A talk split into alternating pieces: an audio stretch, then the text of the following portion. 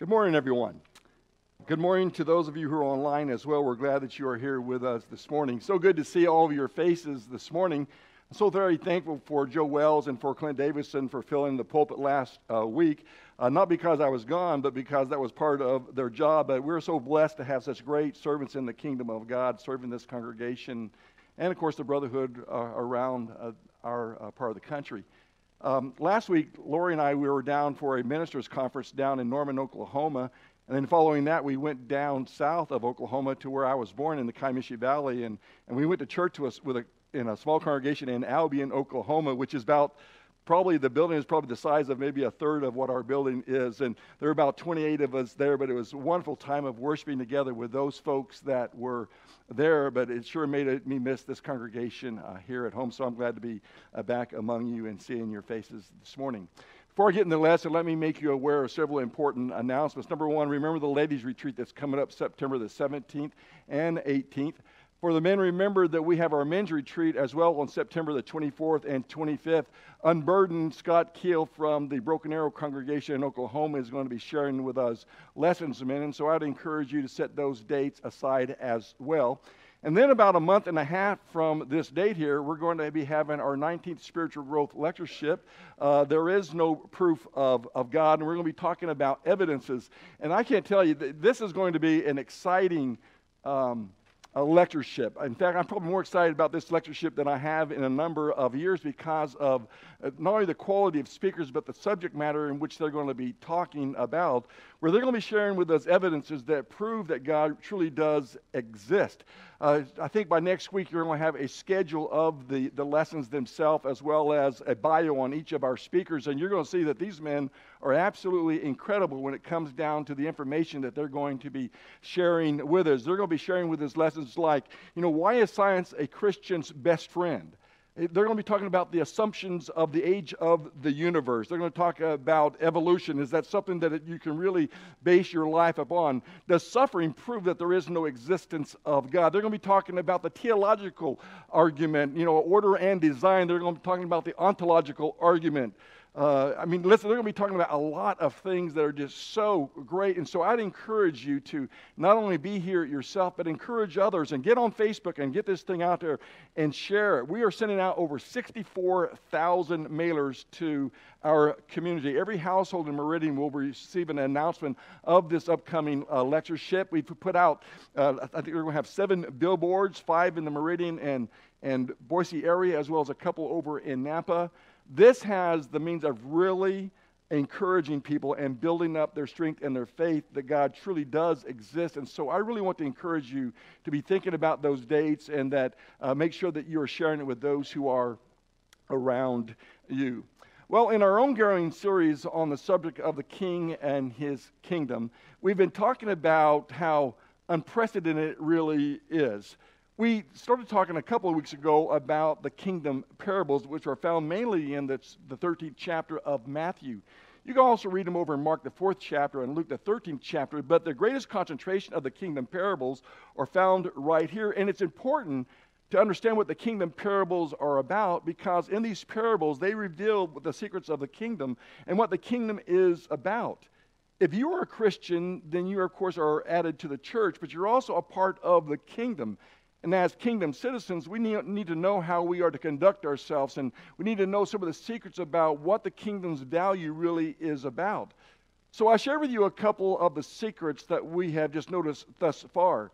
The first one had to do with the value of the kingdom that Jesus shared. He shared the parable of the hidden treasure and the parable of the pearl of great value or great price. And in that parable, the secret there is, is that the kingdom is so valuable and the blessings within it are so valuable that a person is willing to sell everything that they have. For us, it would mean that we'd be willing to sacrifice everything in order to obtain these blessings. And so the value of the kingdom is one of its secrets. Then I shared with you a second secret that's found over in the parable of the sower. And there Jesus talked about the foundation of receiving the kingdom that is directly connected to the Word of God. The foundation of the kingdom has to do with God's Word itself. And not only does it have to do with God's Word itself, it has to do with the receptivity of it. So, in this particular parable, Jesus talked about four different kinds of soils that we said are much like four different kinds of hearers. Some would say it's four different kinds of hearts. It's the same thing, but it all has to do with receptivity.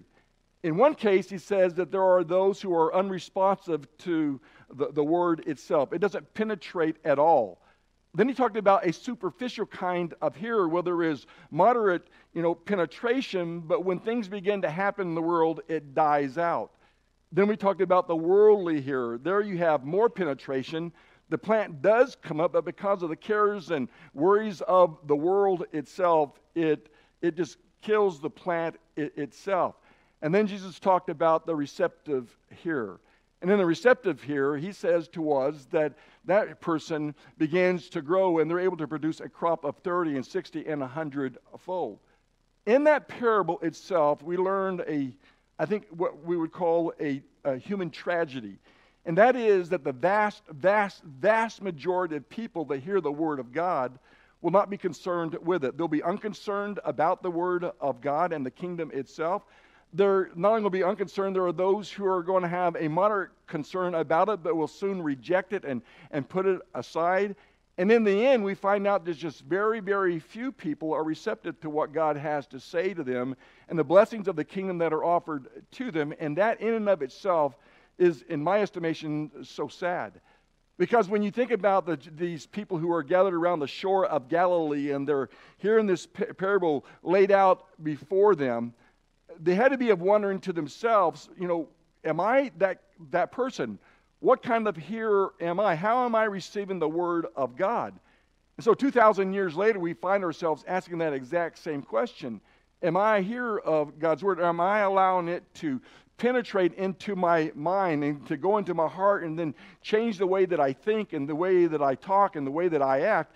It's talking about the Word of God entering into our lives in a receptive kind of way that it changes our lives, that it penetrates every part of our being. That's what the parable of the sower really is about. And that's why Jesus said, you know, he that has ears to hear, let him hear. So, opening our, our ears, opening up our hearts and our minds to what God is saying to us is so important when you talk about kingdom matters and the foundation upon which the kingdom is, is founded, which is God's word it, itself. Well, you talk about the worries of the world. Those who were listening to this parable on that day, eh, just an imagination on my own, but I, I, I get to thinking when Jesus is telling them that the vast, vast, vast majority of people will not hear only a few will hear and be receptive to it. That had to be discouraging. That had to make them feel somewhat insignificant. And when you think about our world today and what's going on around us, where there's a lot of things that are happening in our world that can be discouraging, that maybe even make us feel somewhat insignificant. Danny in his prayer talked about some of this virus that come out. Well, what can you do about that thing? How do you fight this virus. Sure, we can wash our hands, you can wear masks, and you can isolate and social distance. You can even get vaccinated, but even then, people still get this virus. Now, I personally believe that eventually the thing will, you know, be less than what it is. But until then, it becomes such a challenge to us, and it, feel, it makes us feel as though, well, what can I really do about, you know, taming this thing down or or doing away with it? Or maybe you're looking just world matters in our nation along with just the idea of inflation taking off. What $10 used to do and $20 used to do doesn't have near the buying power that it did several years back. And if you don't think inflation is a real thing, just go to the gas station and fuel up your car, and you'll find out that, hey, something's happening here. And then, of course, he mentioned Afghanistan and the things that are happening there and the tragedy uh, of that. And then you talk about the church itself here at Linder Road. And do we sometimes feel insignificant when you think about the mission that we have been given to go into all the world and preach the gospel, to spread the kingdom, to spread the word of God, to increase the, the kingdom? How, you know, how are we going to do that? It just feels so overwhelming, especially when you think about an earth population of around 7.8 billion people. And if you were to just to narrow it down to our vicinity in the Treasure Valley, you have almost 600,000 people. And if you just narrow it even further down than that, down to Meridian, you have what a 120,000 plus of individuals that are out there. So many of them lost. A lot of those of the vast, vast, vast majority of people who will not hear how do you deal with that? It just doesn't it seem overwhelming uh, to you? Uh, what significant impact can we have upon the kingdom? And the answer to that is I think we have a very significant impact as we do what Jesus asked us to do, and that is spread the word, to get the word of God, to plant as many seeds as possible and to, with those that we come into contact with. But I want you to know this that when you talk about the parable of the sower, the parable of the sower is not about kingdom growth, it's about kingdom receptivity. It's about receiving the word of God and allowing it to penetrate into us to the point that eventually we become harvesters of good things. So, the parable of the sower is not about kingdom growth, it's about kingdom receptivity. This next parable that I want to share with you that Jesus shared is found over in Matthew, the 13th chapter, is about kingdom growth, and it's called the parable of the mustard seed. And in that mustard seed parable, you find a, a secret about the kingdom. And the secret about the kingdom that has to do with growth is this great things happen from small beginnings. Uh, we don't expect the kingdom to grow like this. In fact, when we look at it, we think that does, doesn't seem like it should work like that. And yet we find out that it's not only a, a natural condition, but it is a spiritual one as well, or a spiritual precedent. That things start out small in a way that you would least expect it, then grows very large. So look at Matthew, the 13th chapter, if you will, and let's just look at verses 31 and 32. Jesus presented another parable, parable to them, saying, The kingdom of heaven is like a mustard seed which a man took and sowed in his field. And this is smaller than all other seeds, but when it is full grown, it's larger than the garden plants, becomes a tree that the birds of the air come and nest in its branches. You can find this over in Mark, the fourth chapter, verses 32 and 30, uh, 38 through 32. You find it also in Luke, the 13th chapter, verses 18 and, and, and 19, the same parable, but there he talks about a secret about the kingdom, and that is that small things or great things happen from a very small beginning. And so he talks about a mustard seed, which he says is the smallest of all the seeds in the garden. And the pitch behind you gives you an idea of actually how small a mustard seed is. And he sows it in the garden, and he says, and it grows significantly beyond anyone's imagination to become the greatest tree in the garden itself. And it's so big that he says that the birds come and gather and, and lodge in its, in its branches in their nests. So the kingdom starts off very insignificant and very small, but soon it is growing like crazy. No one could have imagined how, insignificant, how an insignificant size of a seed could grow to such significance. And that's what the kingdom is about.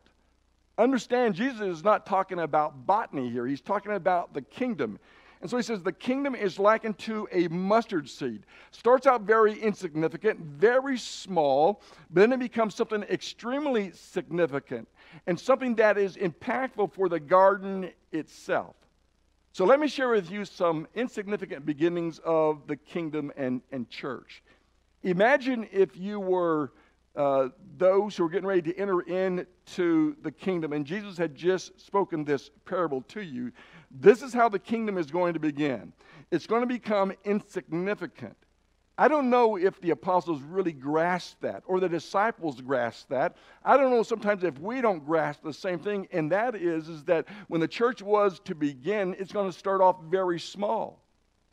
There are going to be 12 men who are called out of their natural duties in life to become fishers of men.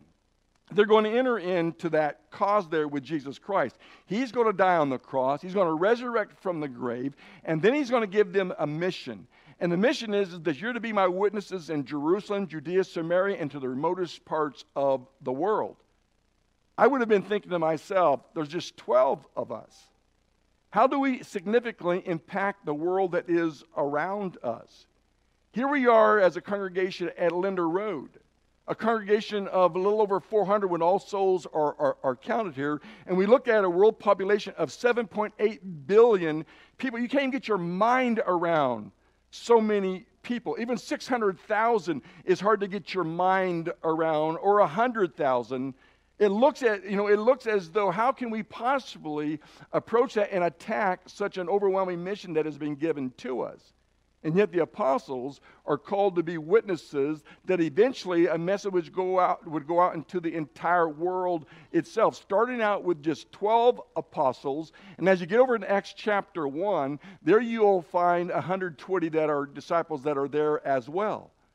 My point is this that when it comes to the kingdom or the church, things are not always as they seem. Human beings have a way of looking at things. God has another way of looking at things. Jesus certainly had another way of looking at things, and so he talks about the kingdom and he compares it to a mustard seed, and yet things are not as they seem. For instance, the book of Acts records the growth of the seed. So let me just take you on a fast overview of the book of Acts and how the church grew. And as we go down through these passages of Scripture, I want you to notice the emphasis that Luke puts on numbers. Okay? He doesn't always give you just a number, but he'll tell you that it was multiplied or it was increasing or that it was growing. And just notice some of the things that are said. Remember in Luke, uh, in Acts 1 and verse 8, he says, You'll be my witnesses in Jerusalem, Judea, Samaria, and the remotest parts of the world. When you get to verse 15, there you learn that there are also 120 disciples who are still following after uh, Jesus. As you get to the second chapter, Peter stands up among the 12 and he begins to preach the first gospel message to those who are in uh, Jerusalem. His message has an effective an effect to those who are hearing, and the result of that is it says that they were pierced in their hearts in verse 37. And they asked the apostles, Men and brethren, what shall we do? And Peter says, Repent and be baptized, every one of you, in the name of Jesus Christ, for the forgiveness of your sins, and you shall receive the gift of the Holy Spirit. When you look at verse 41 of Acts 2, there it says that those who received his word were baptized, and there were added on that day about 3,000 souls. 3,000. Now you've went from 12, 120, now to 3,000 souls are now added to the church and to the kingdom itself. As you look at verse 47, it says that the Lord was adding to their number day by day those, those who are being saved. As you get over to Acts, the fourth chapter, and verse 4, it says, But many of those who had heard the message believed, and the number of men came to about 5,000. Look at the fifth chapter and verse 14. And all the more believers in the Lord, multitudes of men and women were constantly added to their number. Look at chapter 6 and verse 1. Now, at this time, while the disciples were increasing in number, look at verse 7. The word of God kept on spreading, and the number of disciples continued to increase greatly in Jerusalem, and a great many priests were becoming obedient to the faith. My point in this is, is that this is all within a two year period or less than a two year period, you see the church that began out very small as a mustard seed, a very insignificant small group of individuals. Now it's grown increasingly with great multitudes of people. Some have said that the church in Jerusalem grew to around 50,000. It's an incredible growth spurt that you see here. And then the message begins to go out from Jerusalem. And it goes into Judea, to Samaria, to the remotest parts of the world. In chapter 8 and verse 12, Philip goes to Samaria and preaches the gospel there, and it says, And many people were believing and were being baptized. Look at chapter 9, if you will. Chapter 9. And notice what he says in verse 1. Now, Saul was still breathing threats and murder against the disciples, and the Lord went. No, that's not the one I wanted. Okay, let's go to verse 35 because I know that's the one I want. That should be 31. So the church throughout all Judea and Galilee and Samaria enjoyed peace, being built up and going on in the fear of the Lord and in the comfort of the Holy Spirit. It continued to increase. Look at verse 35. And all who lived in, in Lydda and Sharon saw him and they turned to the Lord. Look at verse 42. It became known all over Joppa, and many believed in the Lord. In chapter 10, you see Cornelius and his household are baptized. These are the first Gentiles. Up at this point, it's all Jews who are being baptized. And now you find Cornelius in his household, the first Gentiles in the church. And then you see the gospel begin to go out into the Gentile regions with Paul and Barnabas. Look at chapter 11, if you will. Notice verse 21. And the hand of the Lord was with them, and a large number who believed turned to the Lord. Look at verse 24. For he was a good man, speaking of Barnabas, and full of the Holy Spirit and faith, and considerable numbers were brought to the Lord. Chapter 14. Chapter 14 and verse 1. In Iconium, they entered the synagogue of the Jews together and spoke in such a manner that large numbers of people believed, both Jews and Greeks or Gentiles. Look at verse 21. Verse 21. After they had preached the gospel to that city and had made many disciples, they returned to Lystra and to Iconium and to Antioch. Chapter 16 and verse 5. So the churches were being strengthened in faith and were increasing in number daily. And finally, chapter 17 and verse 12. Therefore, many of them believed, along with a number of prominent Greek women and men. So, what's my point? My, my point is, is that the church begins in a very insignificant manner. Just like Jesus said in the parable of, of the mustard seed. It, it looks like the, the kingdom of heaven is, is like a mustard seed, the smallest of all the seeds in the garden, insignificant, but it grows to be the greatest of all the plants in the garden. And that's what he's talking about when he talks about the kingdom of God. He's talking about people who begin small in numbers, but before you know it, are turning the world upside down. And when you get over to Colossians 1 and verse 23, there it says the gospel had gone out to the entire known world. That's incredible to start with such insignificance and to grow to such significance. That's what the kingdom is about. That's what the church is about. So, as it is with a mustard seed turning into a great tree, so it is with the kingdom or the church that has impacted the entire world and is the greatest of all religious movements ever, one that will never be outpaced or outdone no matter what happens around. So, when it comes to the kingdom or to the church, things are not always as they seem. It spreads from individual to individual. It spreads from community to community, from state to state, from country to country. It extends its influence from continent to continent, from island to island. It's powerfully influenced the civilization of all nations. I mean, it's went everywhere. And so when you talk about the significant beginnings of the church and the insignificant beginning of the kingdom, it soon, soon grows extremely large and spreads to the, all the entire uh, known world itself. And it begins all the way back when Jesus asked his disciples up at Caesarea Philippi, Who do people say the Son of Man is? And Peter will eventually say, You are the Christ, the Son of the living God. I mean, did that sound? I mean, that's a huge statement but if you had been listening to that day, how huge do you think it would have been in their minds? Jesus said, Upon that statement, upon that rock, I will build my church, and the gates of Hades shall not prevail against it. He's going to build something incredible. It's going to start small, but it's going to grow huge and, and, and large. And there, over in Hebrews, the 12th chapter, in verse 28, there the writer of Hebrews says that we have received a kingdom which cannot be shaken. It's that strong. It's on that kind of a foundation and a bedrock that is there, which is the fruition of what Daniel said, you know, thousands, millenniums before the church began in Daniel, the second chapter, in verse 44, where it says, In the days of those kings, the God of heaven will set up a kingdom which will never be destroyed. It's talking about what we are a part of. That's significant. That's significant when it comes to who we are. And so when we look around at the ocean of humanity, we may seem as though we are insignificant as a congregation in terms of our impact. or maybe even insignificant as individual Christians, thinking to ourselves, what can I possibly do? How can I impact the world around me to help the kingdom, to help grow the, the kingdom? And the answer is, is when someone says that you can't do anything, you're too small, you're too insignificant, don't you believe it? You are significant.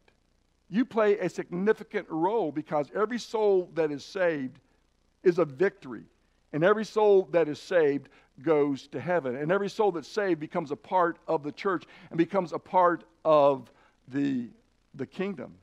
I just want you to know how significant you are. I want you to, to know this morning that you are the household of God.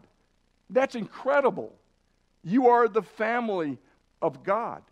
You are the sons and daughters of the Most High God. You are the redeemed, the forgiven that were purchased by the blood of Jesus on the cross. You're a royal priesthood, a holy nation, a people of God's own possession. Your brothers and sisters of the King of Kings and Lord of Lords. You're the salt of the earth. You're the light of the world. You're the bride of Christ. Insignificant? I don't think so. I think we all are, are all very significant. How significant are you? You're so significant that God would send his son into the world to die on a cross in order that he might establish his church and his kingdom and that you would become a part of that citizenship. That's significance. And when it comes down to the mission that is placed before us, all of us have a role, a significant role in the persons that we come into contact with that give us opportunities to spread the seed. Here's the second thing I want you to understand the Christian walk starts off insignificantly. Everyone starts off kind of in the same place. I know for myself, I started off as a babe in Christ. I didn't know the books of the Bible. I didn't know the difference really between Old Testament and New Testament. I knew of Jesus Christ, and I learned about him, and I know that he is the Savior of the world, that he shed his blood on the cross in order that I might be saved. It took me a while to figure out how to go through it and how to go about it, but I eventually was obedient to the gospel and was baptized into Christ for the remission of my sins, and my faith began to grow like a mustard seed it began to grow. It went into my heart and germinated there, and it began to grow, and then it began to produce fruit. And some days it's like 30%, 30%, and other days it's 60, and other days it's a hundredfold. But my point is, is that it starts off insignificantly, but it grows very rapidly into something that is significant, where we begin to realize our own significance as human beings. Think about Abraham. He wasn't significant in Haran when God called him. He wasn't a great man. He wasn't the, the leader of a great nation, but he became eventually the father of our, our faith. This morning, Art, for the last couple of Sundays, or Sunday two weeks ago, and this, I talked about Gideon, the smallest of the tribes of Israel, the youngest in his family, but he, went along with 300, and God being completely behind him, was able to rout the Midianites, 135,000 of them to be exact. That's in, incredible. Or Peter was just a fisherman. But Jesus says, Follow me, and I'll make you a fisher of men. And so he become a foundation pillar of what the church is about. Or Paul, who was a persecutor of the church. Who would ever thought that he would become such a prolific leader within the church? And would have such a great impact in the church of his day and in our day as well to become the great apostle Paul. Or Matthew, who was a tax gatherer, who would sell all and give himself completely over to Jesus. In fact, the first gospel in your Bible is Matthew. He is the author of that gospel.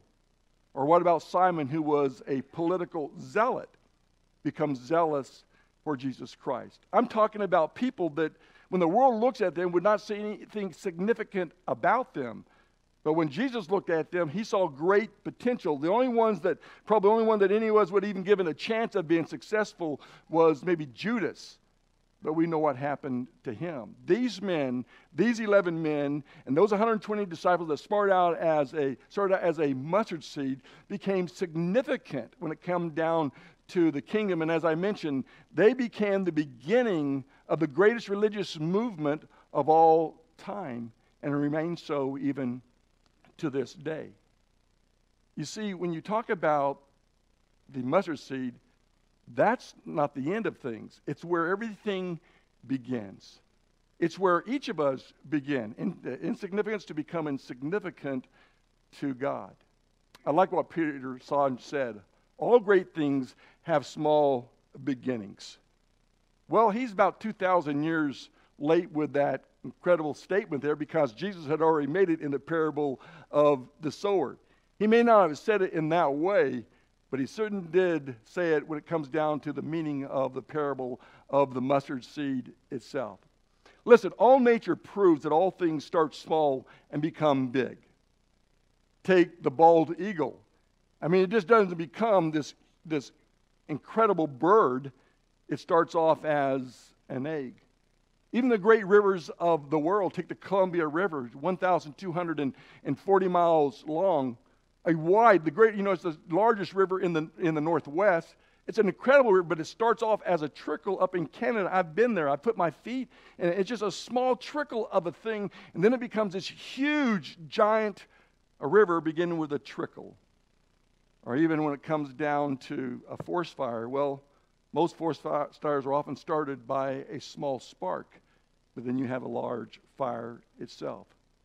And every morning that you get up out of bed, if you get up early enough in the morning, each day, each dawn begins with a glimmering of hope as the sun rises and begins to move up into the day, and the day becomes something that is wonderful.